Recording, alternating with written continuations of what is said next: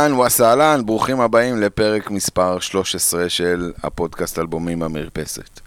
מי מאיתנו שחובב מוזיקה לא דמיין את עצמו עשרות פעמים חלק מלהקת רוק מצליחה.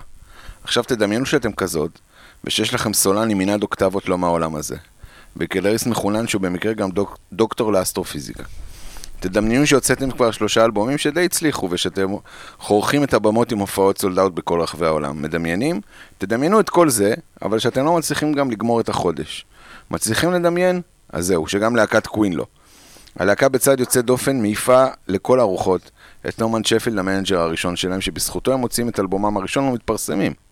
חותמים עם חברת EMI הגדולה והעשירה, וכל זה בצירוף תסביך מגלומניה של פרדי מרקיורי, מוליד את האלבום שעליו אנחנו נדבר היום, לילה באופרה. איתי לצורך הדיון על האלבום, הפאנל המכובד ביותר שקיים אה, בפלנטה, שכולל את אסף מנטבר, מה שלומך? מצוין, תודה רבה, מה שלומך? אני בסדר, מה יש לך? ככה, תן לנו איזה שורה. שורה? שורת מחץ. אני אגיד, אני כבר אזרוק עכשיו את הפצצה הגדולה. אני חושב שאם אה, אנחנו רואים פודקאסט שבא מתוך אה, פודקאסט ספורט, אז אנחנו, אני אדבר ככה מונחי ספורט, הם היו נותנים ציונים בפיפא, כמו ציונים בפיפא, ציון שמתאר את הלהקה על סמך שקלול של כל היכולות שלה. אה, אתם יודעים, כמו שבפיפא נותנים על סמך מהירות, פיזיות, דריבל, בלה בלה בלה בלה אז קווין הייתה הלהקה עם הציון הכי גבוה, לדעתי. לדעתי קווין היא הלהקה, מבחינה טובה, הלהקה הכי טובה שהייתה, וזה האלבום הכי טוב של הלהקה הכי טובה שהייתה, ומבחינתי, וואו, אנחנו יוצאים וואו, לחוויה איזה אדירה. סופרלטיבים זרקת פה, אה, אהבת? וואו.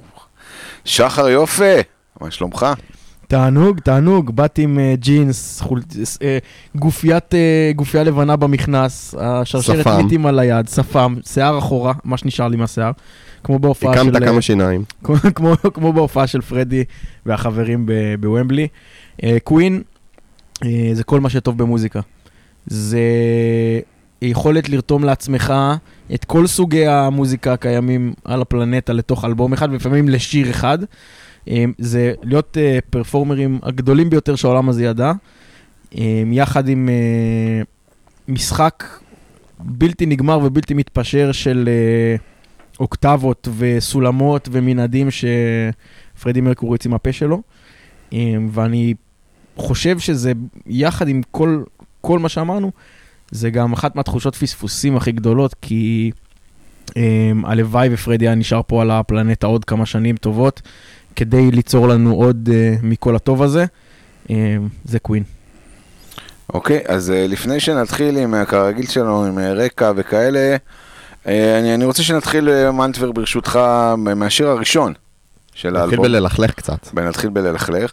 השיר הראשון כולו מוקדש לנורמן שפילד, האיש שלטענתם גנב אותם, כלומר, לא בדיוק גנב אותם, אלא החתים אותם על אה, חוזה דרקוני כזה, סטייל עד ארצי, אה, אחר כך לכל מיני אומנים פה ב- בישראל.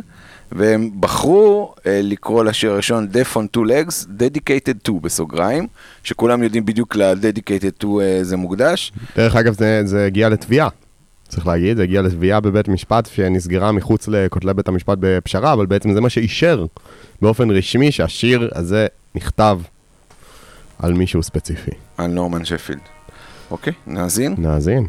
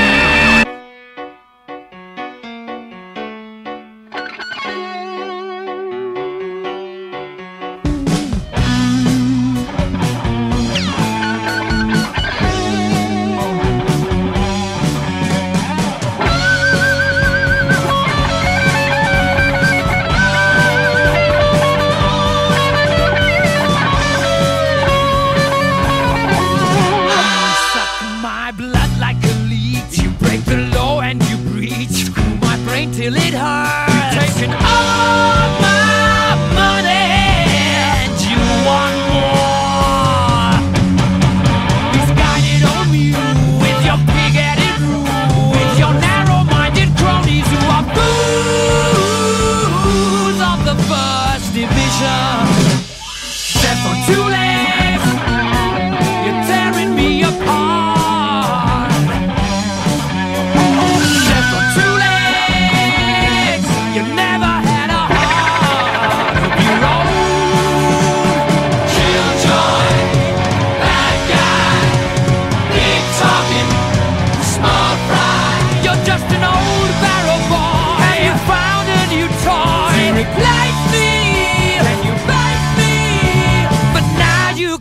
Kiss my ass goodbye. Feel good, are you satisfied?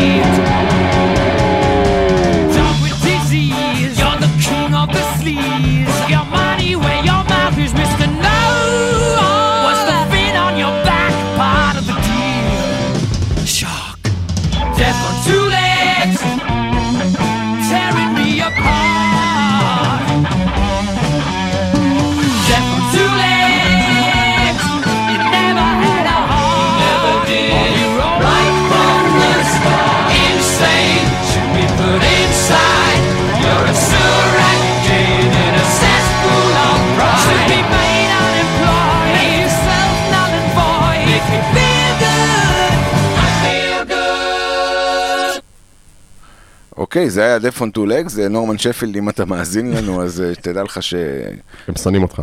עליך וקקה בידיך. אין כמו לפתוח אלבום טוב עם קצת טינופים שיר ולכלוכים. שנאה שיר. שנאה וטינוף, אה, אבל זה פרדי מרקורי, ובואו נדבר קצת... מנטבר, תן לנו קצת אה, לטובת המאזין הבודד שלנו, שלא ראה, שלא ראה את הסרט אה, רפסודיה בוהמית, או לא יודע מי זה קווין, אה, תן לנו קצת רקע על הלהקה. אז קווין אה, התפתחה מלהקה שנקראה סמייל, שהיא להקה שהקים בריאן מיי, שהוא הגיטריסט של קווין, אה, עם בחור בשם טים סטאפל, שהוא הכיר בלימודים שלו בבית ספר, הוא חבר ילדות שלו, והם הקימו להקה, חיפשו נגנים, חיפשו, חיפשו, חיפשו, ובסוף פגשו מתופף שנקרא רוג'ר טיילור, שלדעתם הדהים אותם מהרגע הראשון שבו הוא כיוון מערכת תופים, זה מה שהם אמרו, אה, ואז הם החליטו אה, אה, להתחיל ככה, באופן כללי עם אה, גיטריסט, בסיסט מתופף, טים סטאפל היה הזמר, ובאיזשהו שלב הוא החליט, טים סטאפל, שהלהקה הזאת לא מספיק טובה בשבילו. ושהוא רוצה לצאת ל... שלא תגיע לשום מקום. שלא תגיע לשום מקום, ושהוא רוצה לצאת אה, לחקור פרויקטים חדשים. אה, ואז הם... אה, ואז הוא הצטרף- נשכח ב- בדפי היסטוריה. כן, הוא, הוא נזכר בדפי ההיסטוריה בתור האחד שעזב את קווין, או את הלהקה שהפכה להיות קווין, הוא הצטרף ללהקה שנקראה המפי בונג, וזהו. אם, אתם שמעתם על המפי בונג, אני מאוד שמח, כי אני לא. אז כנראה שהייתם באמפי. כן, כאילו, לא... לא, אם שמעתם על אמפיבונג, אז כנראה אתם לא מאזינים לפרק הזה, כי... בדיוק, זה מתוך מחאה. Uh, באותו זמן התפרקה להקה של בחור uh, קצת מוזר בשם פרוק בוסלרה, לימים פרדי מרקיורי, שנקראה סאואר מילק סי, וככה הוא הציג את עצמו לרוג'ר טיילור ובריאן מיי, והם החליטו לצרף אותו, פגשו את ג'ון דיקון, והוא היה נהיה הבסיס של הלהקה, ואז הם התחילו להופיע בתור קווין. ואז uh, החתימו אותם, והם התחילו להקליט את האלבום הראשון שלהם, החתימו אותם EMI, כן, חברה גדולה. Uh, האלבום הראשון שלהם שנקרא uh, עם הלהיט הראשון שלהם, חצי להיט, שנקרא Keep Yourself Alive, ואז הם הקליטו את האלבום השני שנקרא Queen 2. והאלבום מקורי. הגיע... מה? מקורי. מקורי. ואז הם הגיעו אה, למקום החמישי במצעד, ה... במצעד הבריטי, והסינגל שהם כתבו, אה, Seven Seas of Rhye, הגיע למקום העשירי, והפך ללהיט, סוג של הלהיט הבאמת ראשון של הלהקה. זה אלבום, אה, שוב, בתחילת דרכה, קווין הייתה להקת פרוג, ממש פרוג, פרוג עם רוק כבד, לאט לאט התחילה להתפתח. ואז אה, אה, יצא האלבום השלישי, Sheer Heart Attack, אה, בשנת 1974, ויצא, לה, זכה להצלחה מסחרית מאוד מאוד אה, גדולה, בעיקר בזכות אה, שיר כמו Killer Queen, שהיה להיט עצום, ו-Now I'm Here, שגם היה להיט די גדול, וכמובן, שיר שלי מאוד חשוב לציין, שנקרא Stone Cold Crazy, שנחשב לשיר הטרש מטאל הראשון. בעצם אה, מטאליקה מציינים המון פעמים שהם להקת הטרש מטאל כנראה הכי מפורסמת, שמציינים את, את Stone Cold Crazy כאחד השירים שהכי השפיעו עליהם, ובהופעת המחווה לזכרו של פרדי מרקיורי בוומבלי, מי שביצעו עם קווין את Stone Cold Crazy, מטאליקה. יפה. אוקיי, אז זה קצת רקע על הלהקה, ואנחנו אה, נצלול מפה לשיר השני באלבום, שנקרא Lazing on a Sunday Afternoon. שירון. שירון, שיר נפלא, אני אוהב. כן, אחלה שיר. אה, מישהו, משהו על השיר? אני חושב שזה מהשירים שממש מראים את הצד המחזמרי של קווין. זה שיר שממש אתה יכול לראות אותו בסרט או במחזמר עם איזה number גדול עם מלא זמרים ו- vibe מאוד שמח כזה, אני מאוד מאוד אוהב אותו. יש שם גם שורות אדירות. אה, השיר. Fun fact על השיר, אה, בריאן מיי מנגן פה אה, בגיטרה שנקראת Red Special, שהוא בנה אותה ביחד עם זו אבא שלו. הגיטרה שלו. כן, שהוא בנה אותה ביחד עם אבא שלו, שהוא היה בן 14 או נכון. משהו כזה. דרך אגב, הוא לא מנגן עם מפרט, הוא מנגן עם מטבע. Fun fact נוסף. יפה מאוד. נאזין? Lazing.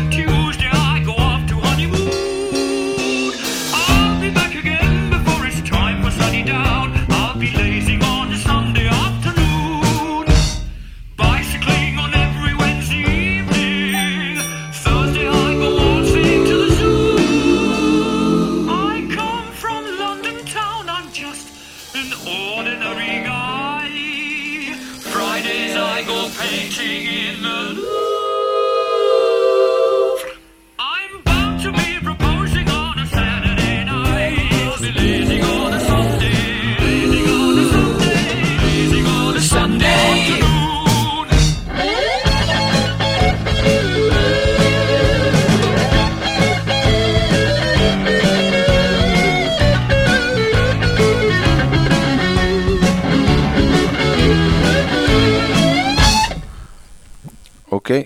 אה, זה היה Lazing Sunday afternoon. אה, ועכשיו נעבור לשיר אה, שאולי הוא... בעיניי, אני מת על השיר הזה, אני חייב אה, כאילו וידוי אישי, אני אוהב את השיר הזה, הוא אחד השירים הכי מטופשים באלבום. בעיניי, כלומר מבחינת ליריקה ו... ו... ולחן, והוא שיר של רוג'ר טיילור בכלל המתופף, ונקרא... הוא I mean- כתב אותו גם, צריך כן, להגיד. כן, כן. הוא כתב אותו, הוא גם שר אותו. וצריך חושב- להגיד בהתחלה, כן, הוא שר אותו, צריך להגיד, אה, א', רוג'ר טיילור, הוא ה- שתדעו פאנפקט שלא הרבה יודעים, הוא האיש בקווין עם המנעד הקולי הכי גבוה. יותר מפרדי מרקורי, האיש הזה יש לו צלילים סופר גבוהים, הוא יכול להגיע אליהם. אה, הוא גם זמר מאוד מאוד טוב. וצריך להגיד שגם השיר הזה נלקח כבדיחה בהתחלה על ידי בריאן מיי, הוא חשב שזה סתם, אה, כשהוא שמע את הדמו הוא חשב שטיילור סתם אה, כותב שיר בצחוק, אבל בסוף אה, השיר נכנס לאלבום, הוא נכתב על, על אה, אחד אה, ה roadies של הלהקה, roadie זה הבן אדם שמסדר להם אה, בהופעות, מטפל בהם, מחבר להם את הגיטרות, מכוון להם את הגיטרות, מסדר להם את הכבלים על הבמה. איש במה. כן, איש במה כזה שלהם שקוראים לו ג'ונתן האריס, שהייתה לו מכונית Triumph TR4, שהייתה, הוא הגדירו אותו כ-the love of his life, ככה רוג'ר טיילור הגדיר את זה, הוא האיש היה אובססיבי למכונית שלו, וזו הייתה השראה של רוג'ר טיילור לשיר, הוא כתב את זה למערכת יחסים של ה roadie הזה עם, עם המכונית שלו. אוקיי, בואו נאזין. בואו נעשי.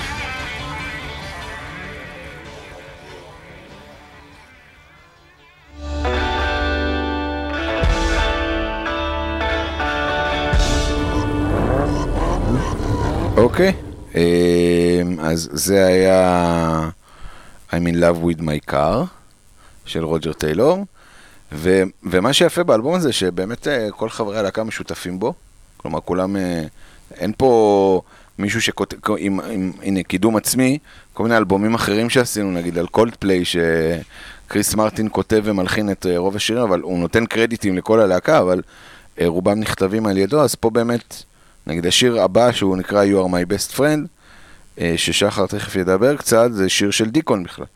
ג'ון דיקון הבסיסט, כן. כן. הוא כתב אותו אה, כשהוא ניסה ללמוד פסנתר. כתב אותו לאשתו. כתב אותו לאשתו שהוא ניסה ללמוד פסנתר, הוא ניגן את זה על אה, פסנתר חשמלי, אה, שמרקיורי לא אהב כל כך, אבל אה, פרגן לו. אני חושב שזה, אני זה השיר שאני הכי אוהב מהאלבום, וזה, להגיד את זה על, על אלבום כזה שיש בו עוד אה, שניים או שלושה לעיתים ענקיים, אולי מהענקיים ביותר של הלהקה. אה, לא או בכלל במוזיקה. או בכלל במוזיקה, זה לא כל כך טריוויאלי. Um, יכול להיות שזה בגלל השחיקה האינסופית של uh, בוימן רפסודי ו-Love of my life שבכל פינה uh, נשחקו, אבל השיר הזה הוא כתב אותו, הוא כתב אותו לאשתו, והמסר הכל כך פשוט של, ה, של, ה, של השיר הזה, שהוא גם בשם שלו הוא נמצא, זאת אומרת, אה, את או אתה החבר, חברה הכי טובה שלי. מעבר לזה שהוא קליל, המוזיקה בו זה מוזיקה שתמיד כיפית, יש אותו פתאום ברדיו או משהו, זה, זה כיף, אתה זז בכיסא, ו... אבל גם המילים והשירה, וזה זה פשוט, אני חושב שאני אוהב אותו מאוד, כי זה שיר שהוא הוא קליל, הוא, הוא יחסית שיר פשוט, אבל עם מסר ועם, עם, עם, אה, אני חושב שכל מי שנמצא במערכת יחסים כזו או אחרת, אה, ומסתכל על זה בצורה הזו, על מערכת היחסים שלו, אז יכול בקלות מאוד אה, להתחבר לזה, ואני מאוד מאוד אוהב אותו. אני חושב ש, שמה ש, שמיוחד באלבום הזה, שאנחנו נדבר עליו, שנסכם את האלבום, זה שאני מסכים איתך שעכשיו מצד אחד יש את השירים האולטרה פשוטים האלה, כמו I'm in love with my car and you are נכון. my best friend, ומצד שני אנחנו תכף ניתקל באולי מהשירים היותר מורכבים שעשו אה, באותה תקופה, באותו אלבום. אה, אז בואו נשמע את אה, you are my best friend. You are my best friend, שדרך אגב הם נשואים עד היום. מ-1975 עד היום. לא טריוויאלי בתעשייה הזו. כנראה היא. באמת ה-best friend. מנטבר, you are my best friend, בוא נאזין.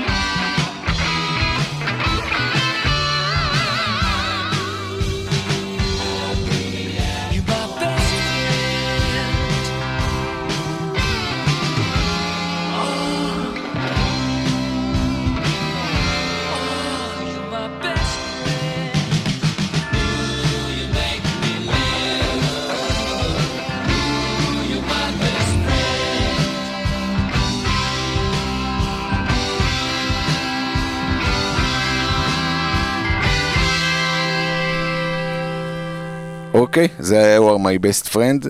אה, ורוניקה, אם את שומעת, אנחנו אוהבים אותך. אה, אה, בואו בוא נדבר על השיר הבא. שיר שהוא קצת מוזר, נקרא 39. אה, שיר קצת חנוני אפילו. מגה, אולטרה חנוני, מגה אולטרה חנוני, כלומר... בגלל זה מנדבר כל כך התחבר. כן, נראה כאילו הוא, נכתב על ידי מישהו שלומד עם אנטוור, כן. לא, בטח לא על ידי מורה. ושוב, אם, אם עברנו ברצף, היה שיר של רוג'ר טיילור, שיר של דיקון, עכשיו זה שיר של בריין מיי. אה, שזה, אי אפשר לטעות בזה. לא, שזה רצף מגניב, אה, שהם הכניסו שיר של כל, כאילו, לא רק של פרדי. אה, השיר הזה הוא, הוא שיר מוזר. כלומר, ה- ה- המסר שלו הוא, הוא כאילו לוקח מצד אחד לעבר ל-1939, שכולנו יודעים שזו הייתה שנה נוראית בהיסטוריה העולמית ובטח היהודית, ששם התחילה מלחמת העולם השנייה, אבל בריין מיי בכלל מדבר על... אה, אה, מכניס כל מיני תיאוריות מעולם האסטרופיזיקה. לא, זה מאוד פשוט מה, ש... מה שהוא מכניס פה, יש אה, מן הסתם תיאוריית היחסות של איינשטיין, אה, שהזמן הוא גם יחסי, פעם הזמן נתפס כגודל קבוע, זה שיעור קצר בפיזיקה. אז אה, אה, אני איבדתי אותך, דרך אגב. אתה רוצה, אני אגיד לך את זה יפה, הגודל הקבוע היחיד ביקום זה מהירות האור. בכל מקרה, אז, אה, אה, אז הסיפור על אה, חבר'ה, חבר'ה, חבורה של space travelers, מטיילים בחלל, שהיו בחוץ, מחוץ לכדור הארץ במשך שנה, אבל כשהם חזרו, הם גילו שעברו 100 שנה על כדור הארץ, שזה בעצם מה ש, שלפי תיאוריית היחסות של איינשטיין אמור לקרות, אם אתה תהיה בחלל, הזמן בכדור הארץ יעבור כאילו לכאורה יותר מהר. וכשאתה תחזור אתה תהיה יותר צעיר, ואנשים, כאילו הזמן אתה תחזור שכולם כבר מתו. אז כאילו זה מה שקרה, הם חזרו 100 שנה אחרי, וכל המשפחות שלהם והחברים שלהם מתו, ואז זה השיר. ו... אז אה, לטובת המעט מאזינים שעוד לא נרדמו, ולטובת אלה שהוציאו מחשבון. וצריך, לה, אני רוצה להגיד גם שבריאן מיי אמר, ביקש מג'ון דיקון לנגן על קונטרבאס בשיר הזה, ו... אה, כבדיחה, אבל אחרי כמה ימים ג'ון דיקון בא עם קונטרבאס לא- לאולפן וניגן קונטרבאס. כידוע קונטרבאס זה לא משהו שקל להתנייד איתו. לא, אבל אולי הוא פתאום בא. ב Triumph TR 4 של ה roadie שלהם, עם הקונטרבאס. בואו נשמע את 30 ו... ובריאן מיי שר. כן, כמובן. 39?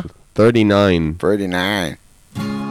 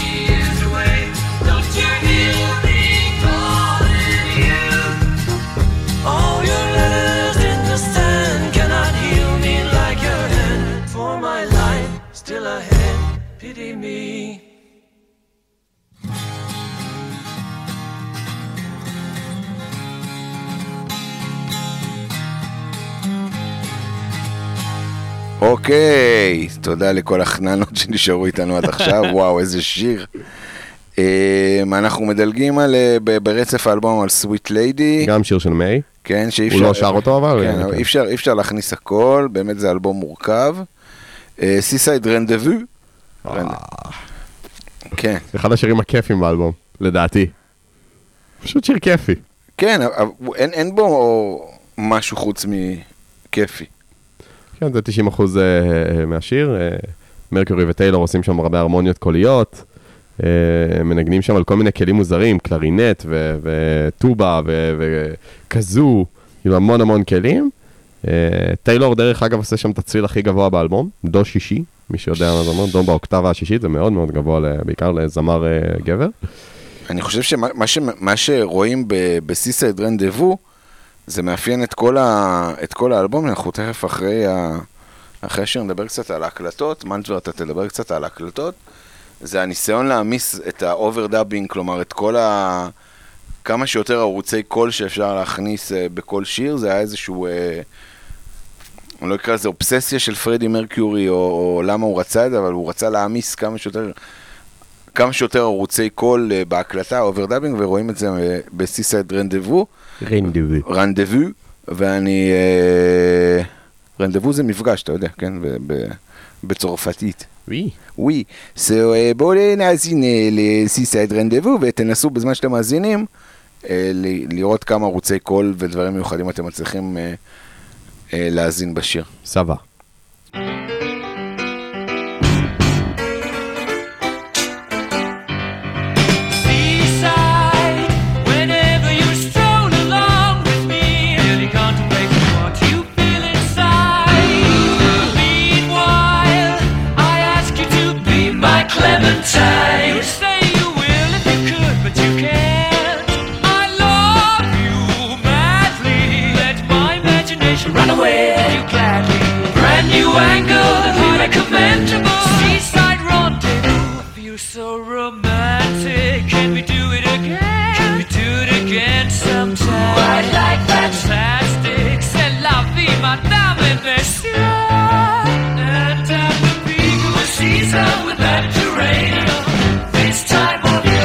Spotify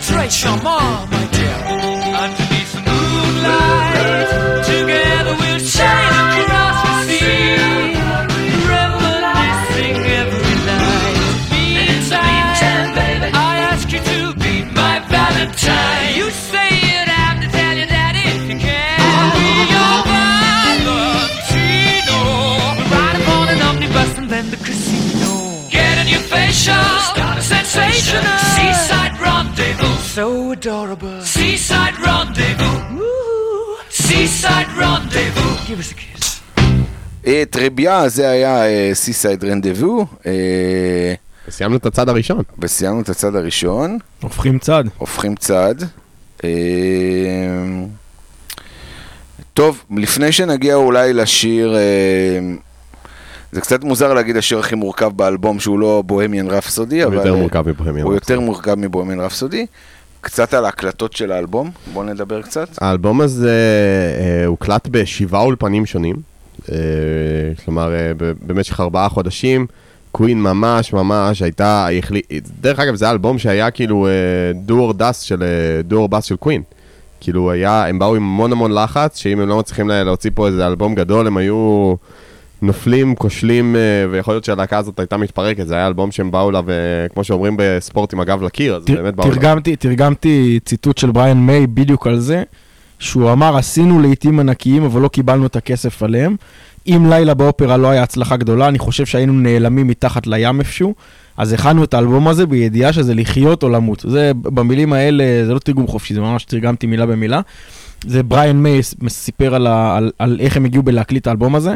בריין מאיו, קבוצה בלאומית אה, לפני. משחק שש נקודות מה ש- לירידת ליגה. לא באתי. באתי, באתי להקביל את זה, ולהגיד שבהרבה ענפים אחרים, בטח בספורט, אבל uh, זה משהו שיכול לשים על הכתפיים שלך משקל מאוד מאוד גדול, בואך לפגוע ב, בתוצר הסופי ובדרך ובכישורים ובכל היכולות, כשאתה ממש יכול לקרוע תחת... Uh, תחת המעמסה של, ה, של הדבר הזה, כי הם, בסוף הם הגיעו להקלטות האלה כשהם ידעו שאם הם לא מוציאים פה אלבום ששובר את כל, ה, את כל הדברים ולא מוציאים לעיתים ענקיים מהם, הם שימו את הדרך שלהם אה, בעולם המוזיקה מוקדם מהצפוי.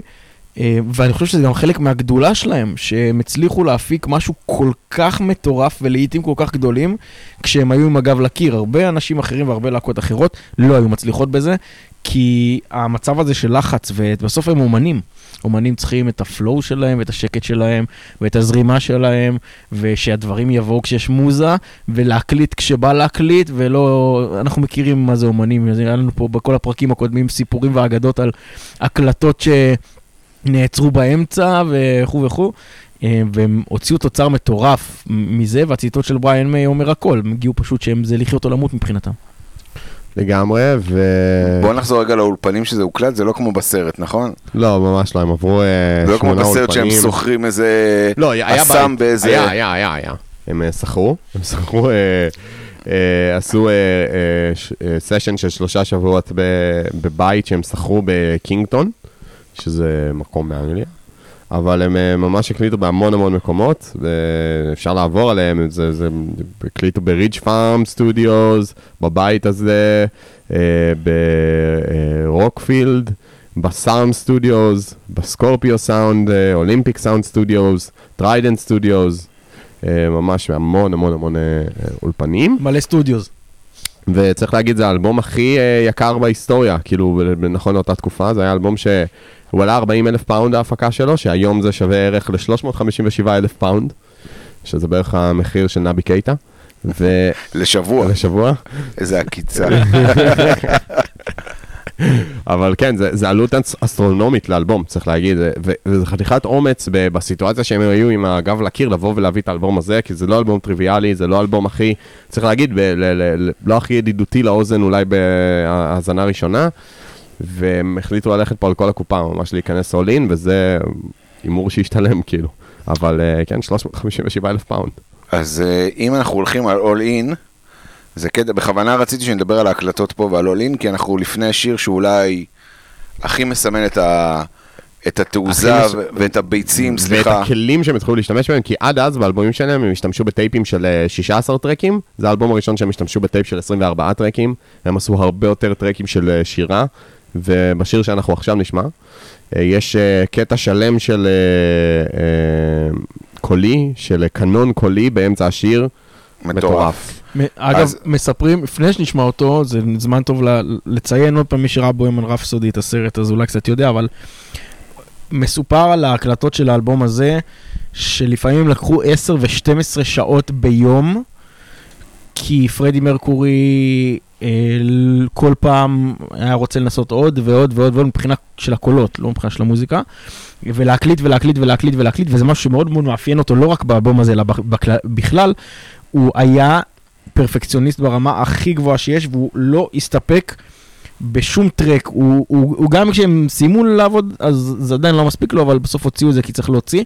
ובאלבום הזה ממש היה ימים שהם הקליטו 10 ו-12 שעות ביום, ומי ששר לשיר 10 או 10 או 12 שעות ביום, בטח ב, באוקטבות ובגבהים אה, ששרו בהם באלבום הזה, זה, זה חתיכת אתגר מטורף. זה השיר הכי ארוך של קווין, מבחינת שירי אלבום. והשיר הזה נכתב אה, בעקבות חלום של בריאן מיי על השיטפון, המבול. המבול, אה, ב- ב- המבול של נוח. כן, המבול בספר בראשית, והפחדים שלו על, ה... על המין האנושי וה... הוא קרא לזה General Lack of Empathy, החוסר באמפתיה בין אנשים. אה, הוא כתב את השיר במשך כמה ימים, כולל הקנון הזה, ו... הוא חלם על זה שהוא היה חולה. כן, כשהוא היה חולה הוא חלם על הטקסט. אז עיבוד, עיבוד, אני אומר את זה כל ה... אני חוזר על המילים האלה כל, ה, כל הפרק, אבל זה עיבוד מגה אולטרה אה, שאפתני.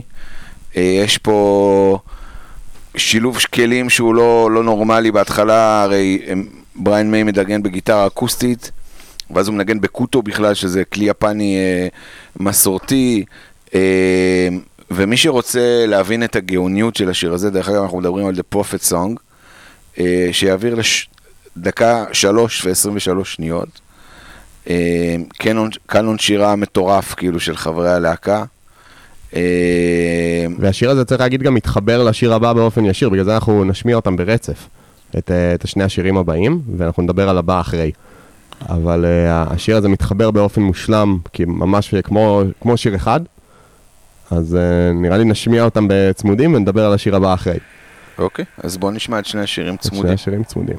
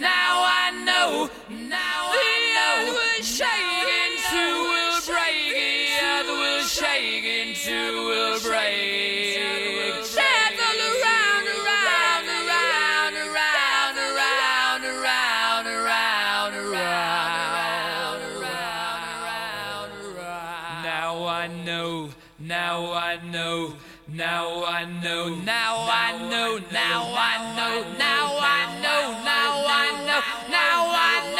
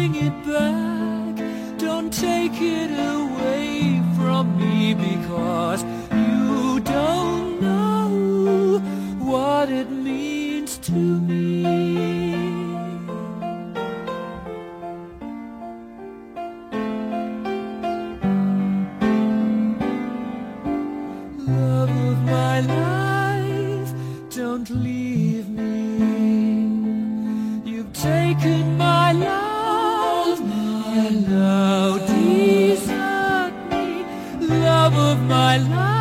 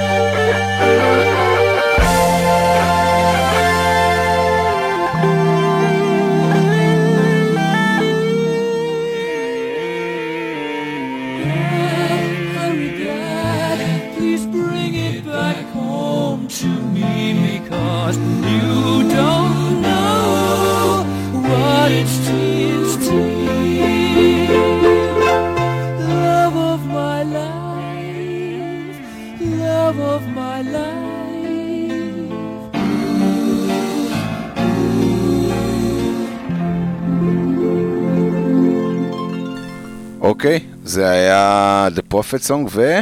Love of my life. Love of My Life, שזה אולי שיר ההופעה הכי, הכי מוכר של קווין, בטח בגרסה האקוסטית שלו.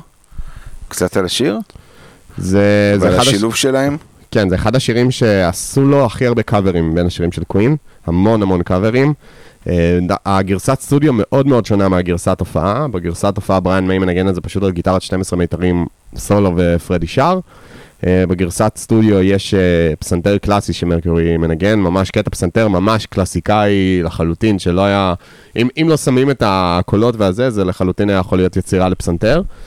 אה, מאוד מאוד יפה, בריין מיי מנגן בשיר גם על ה-Red Special שלו עם הסולו המדהים, עם האפקט המיוחד שהוא יוצר שם, ועל נבל, שזה כאילו, אנחנו מדברים על העלויות הפקה, על להביא fucking נבל. אני רוצה פה נבל, נבל. אני מדמיין אותם. אולי הם הביאו את הנבל והקונטרבאס בשניים במחיר אחד. בדיוק. לא.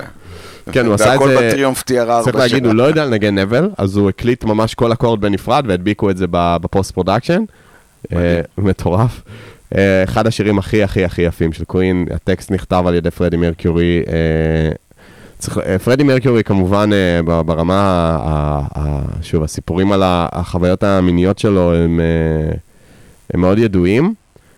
פרדי מרקיורי היה, בהתחלה הוא התחיל כביסקסואל ובהמשך נהיה בעיקר הומוסקסואל, אבל הייתה לו מערכת יחסים עם בחורה בשם מרי אוסטין, שהוא מאוד מאוד אהב, שגם אחרי שהוא לכאורה גילה את המיניות שלו כהומוסקסואל, הוא עדיין נשאר איתה בקשר מאוד קרוב כחברה מאוד טובה, והוא כתב את השיר הזה בשבילה.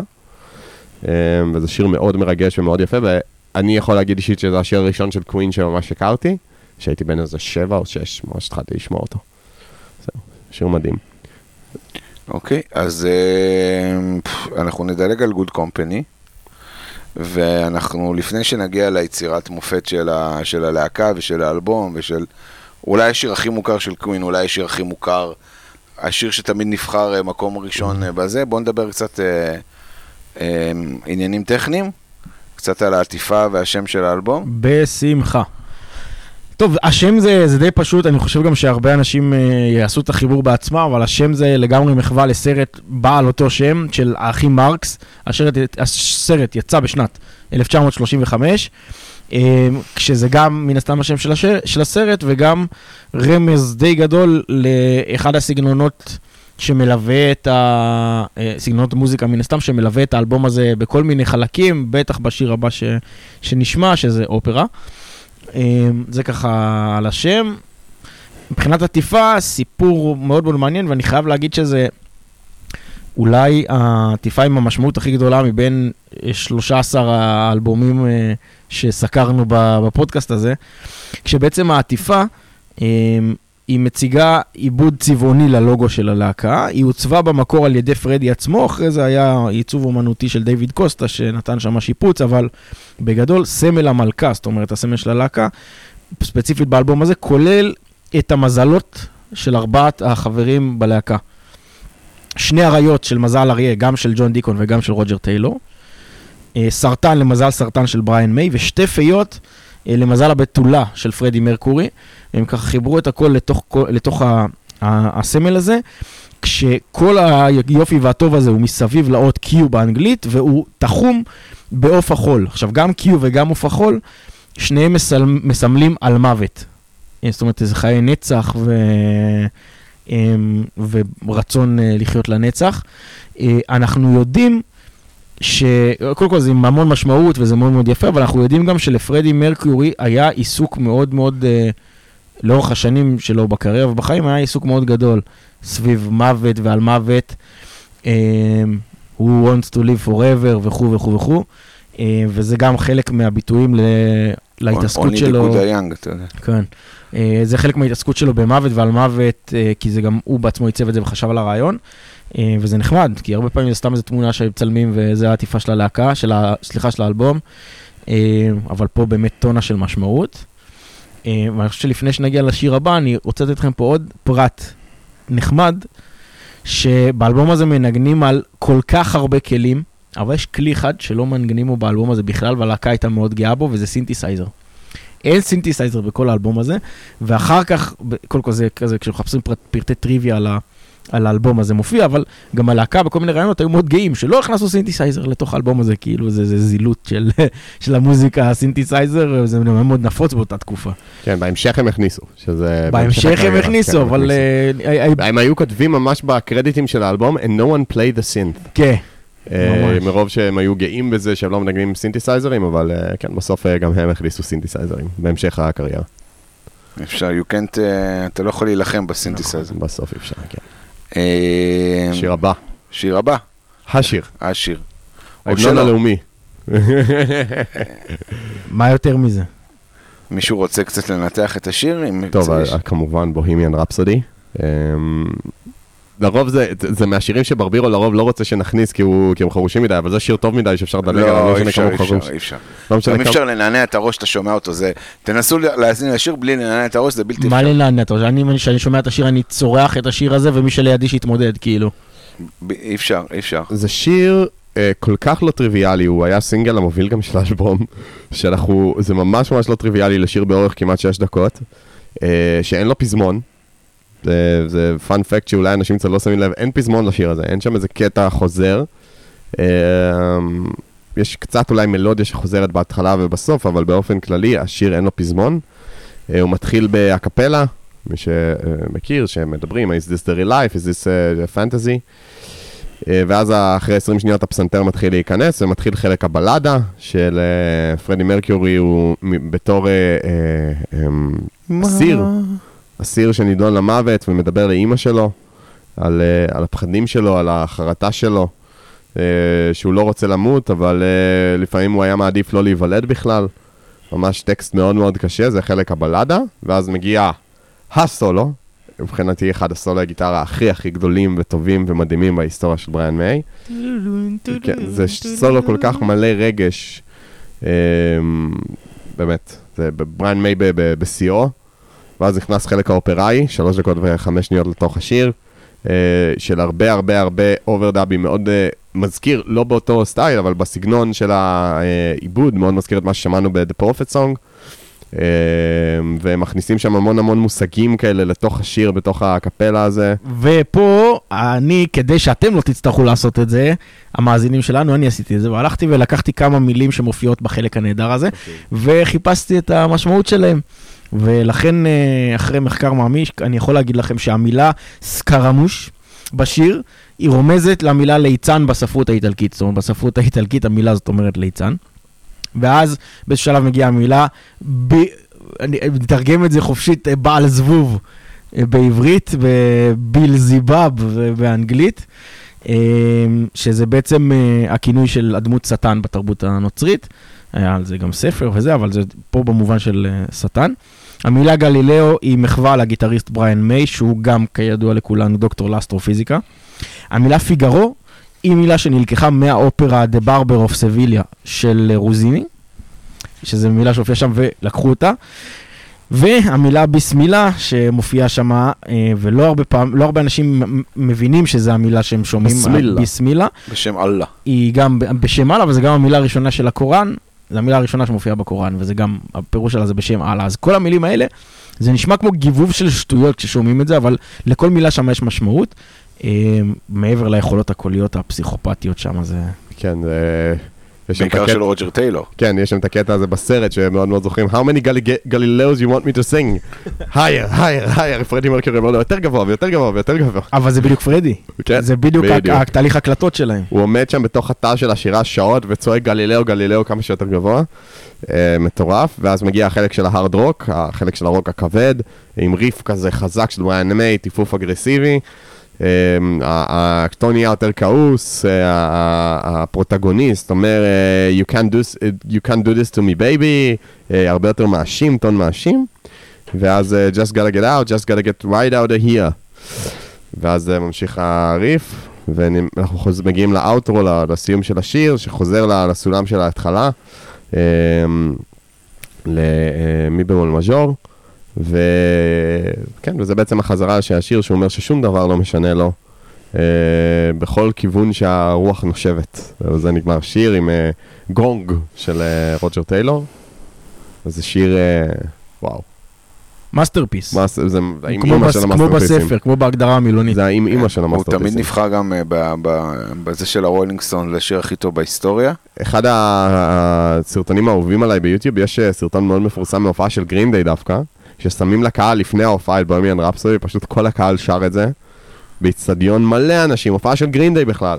שמים את בוהמיאן רפסודי ברמקול עם הקהל, כאילו, אני לא חושב שיש מישהו שלא מכיר את השיר. כן. כאילו, זה... זה אחד השירים הכי מוכרים בהיסטוריה. אני גם חושב שזה אחד השירים הקריוקי, אם- אם היה נגיד אה, זכויות יוצרים על שירי קריוקי, אני חושב שזה, בתור קרי- קריוקיסט מומחה מאנטבר, אתה אמור לדעת שזה אחד מהשירים אבל אצלו זה לא מגיעים לחלק הזה, זה רק נשאר בחווה ו... שירי יום הזיכרון בלבד. בטח. אה, החיטה צומחת שוב. ערב שירי לוחמים. טוב, אז זה בוהמר רפסודי, אנחנו מדברים על האיסטר אג של האלבום. או האיסטרג של האלבום, האיסטרג של החיים. אה, אבל רגע, בוא נשמע את בוהמיאן רפסודי. חייבים? יאללה, בוא נשמע את בוהמר רפסודי. Is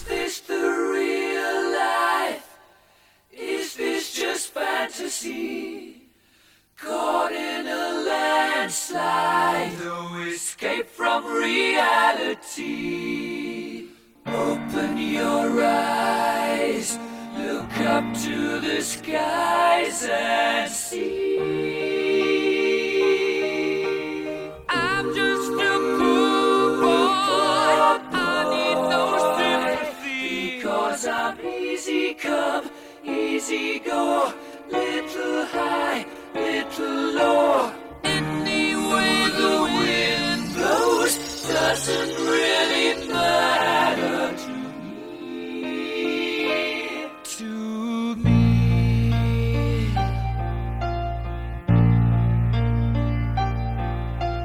Mama just killed a man, put a gun against his head, pulled my trigger, now he's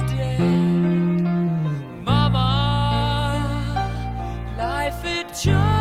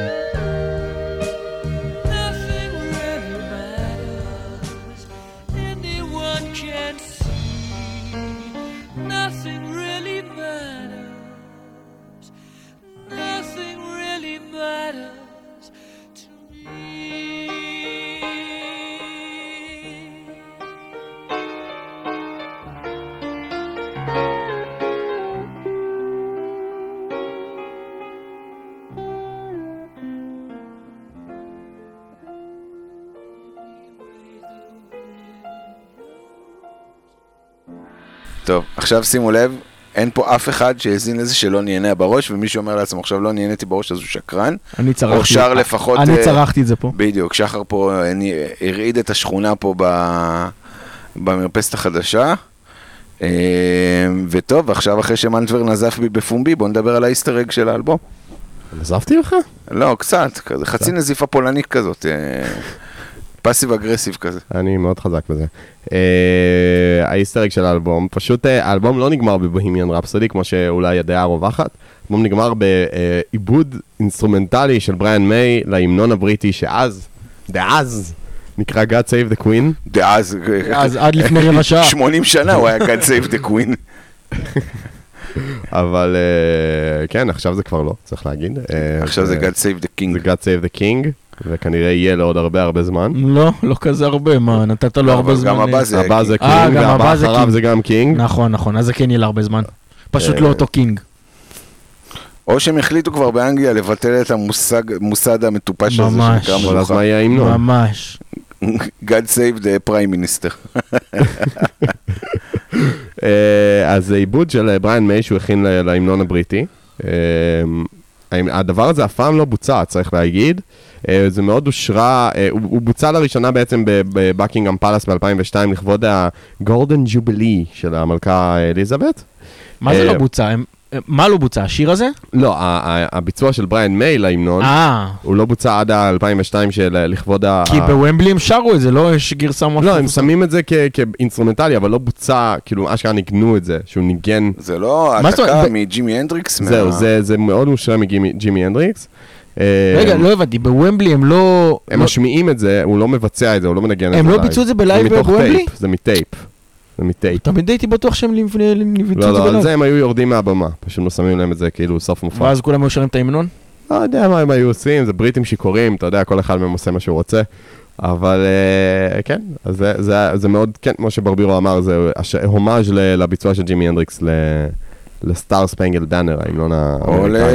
אתה יודע, לעיר מקלט שעושים בהופעות בסוף את את השורות האחרונות של התקווה, יכול להיות שמשם הם העתיקו, אני לא יודע. אני בטוח. לעולם לא כן, נדע. לעולם לא נדע, אבל לא. זה סוף האלבום בעצם. זה סוף האלבום, זה האיסטר אג של האלבום. קצת עצוב אה, לסיים אה, אלבום כזה. אה, טוב, קצת קווין? אני, אני אגיד? אני, אז כמו שאני התחלתי, התחלתי עם זה את הפרק, ואני עכשיו, גם לקראת סיום אני ארחיב את זה. אז כמו שאמרתי, קווין לדעתי הלהקה הכי טובה בהיסטוריה. אה, אם אני לוקח, משקלל את האיכות של היצירה שלהם, את היכולת של כל אחד מהנגנים שלהם, את היכולת שלהם בהופעות ואת הפופולריות שהם הגיעו אליה, אני חושב שאם משקללים, נותנים להם ציון בכל אחד, משקללים את הציון, היא הלהקה עם הציון הכי הכי גבוה. אה, עוד כמה פאנפקטים על קווין, אה, היא אחת הלהקות הכי משכילות בהיסטוריה. כל אחד מחברי הלהקה הוא עם תואר אקדמי, שזה לא טריוויאלי בכלל בעסקי המוזיקה. לא, בכלל לא. פרדי מרקורי יש לו תואר ראשון בעיצוב גרפי. אה, אה, אני הולך ככה לפי כמה שזה לכאורה נחשב. אה, רוג'ר טיילור המתופף למד רפואת שיניים, אבל לא, לא התחבר לתחום והחליט לסיים תואר בביולוגיה, אז יש לו תואר ראשון בביולוגיה. ג'ון דיקון הבסיסט יש לו תואר ראשון בהנדסת חשמל. ומן הסתם הכי מרשים, בריאן מיי הגיטריסט, הוא דוקטור לאסטרופיזיקה והיה נשיא של אוניברסיטה בליברפול לתקופה מסוימת גם. כלומר האיש הוא אסטרופיזיקאי מוערך מאוד. הוא הוציא אה, תזות ומחקרים, ומי שמעניין אותו יכול לחפש אותם. אה, קיצור, זה להקה של חננות. סופר חננות. אה, וכן, להקה, ואני, ועוד משהו שחשוב לי להגיד זה שהקווין מאוד מוכרת כלהקת הופעות, הם כלהקת אה, אה, להיטים, נכון? יש את האלבום אה, להיטים שלהם, שגם לי היה אותו, של קווין Greatest Hits, שכולם מכירים, אבל פחות מוכרת כלהקת אלבומים, והאלבום הזה הוא עוד דוגמה לאלבום מדהים של קווין, ואם יש להקה שאני ממש ממליץ לעשות כמו שעושים בינג' בסדרות, אה, לעשות בינג' דיסקוגרפיה, זאת קווין, כי כל אחד מהאלבומים שלהם טוב, מהראשון עד האחרון, והם לא אותה להקה בא- באף אלבום, כלומר הם משתנים, מתפתחים, רואים את השינוי שלהם, וזו באמת חוויה לעבור את כל הדיסקוגרפיה של קווין, ככה מי שיש לו זמן, טיסה, נסיעות באוטו וזה, סופר ממליץ לעבור על כל הדיסקים של קווין, כל האלבומים, ואתם תהנו uh, בטוח. האמת שהם להקת אלבומים אדירה. אדירה, אה, וזה חלק underrated. וזה קצת בכלל. עוול שעושים להם, שזוכרים אותם בעיקר ב... We will rock you ו-We are the champions, שזה שירי אה, איצטדיונים הם מטורפים, אבל... אה, מאיזה אלבום הם, אתה זוכר? אה? מאיזה אלבום הם, אתה זוכר? לא, News of the World. אתה רואה? זה בדיוק הנקודה. אבל News of the World זה אלבום פחות טוב. פחות. טוב מזה, אבל אחלה אלבום. אה, כן, אני חושב שזה קצת לעשות להם עוול, כי זה אלבום אדיר, וזאת להקת אלבומים אדירה, וזה... אני חושב שאתה אומר ציונים, אבל יש פה שניים שבולטים אה, בלהקה הזאת, שאי אפשר לקחת את זה, שזה פרדי מרקרי, שאני לא חושב ש... היה סולן, אה, אולי חוץ מ...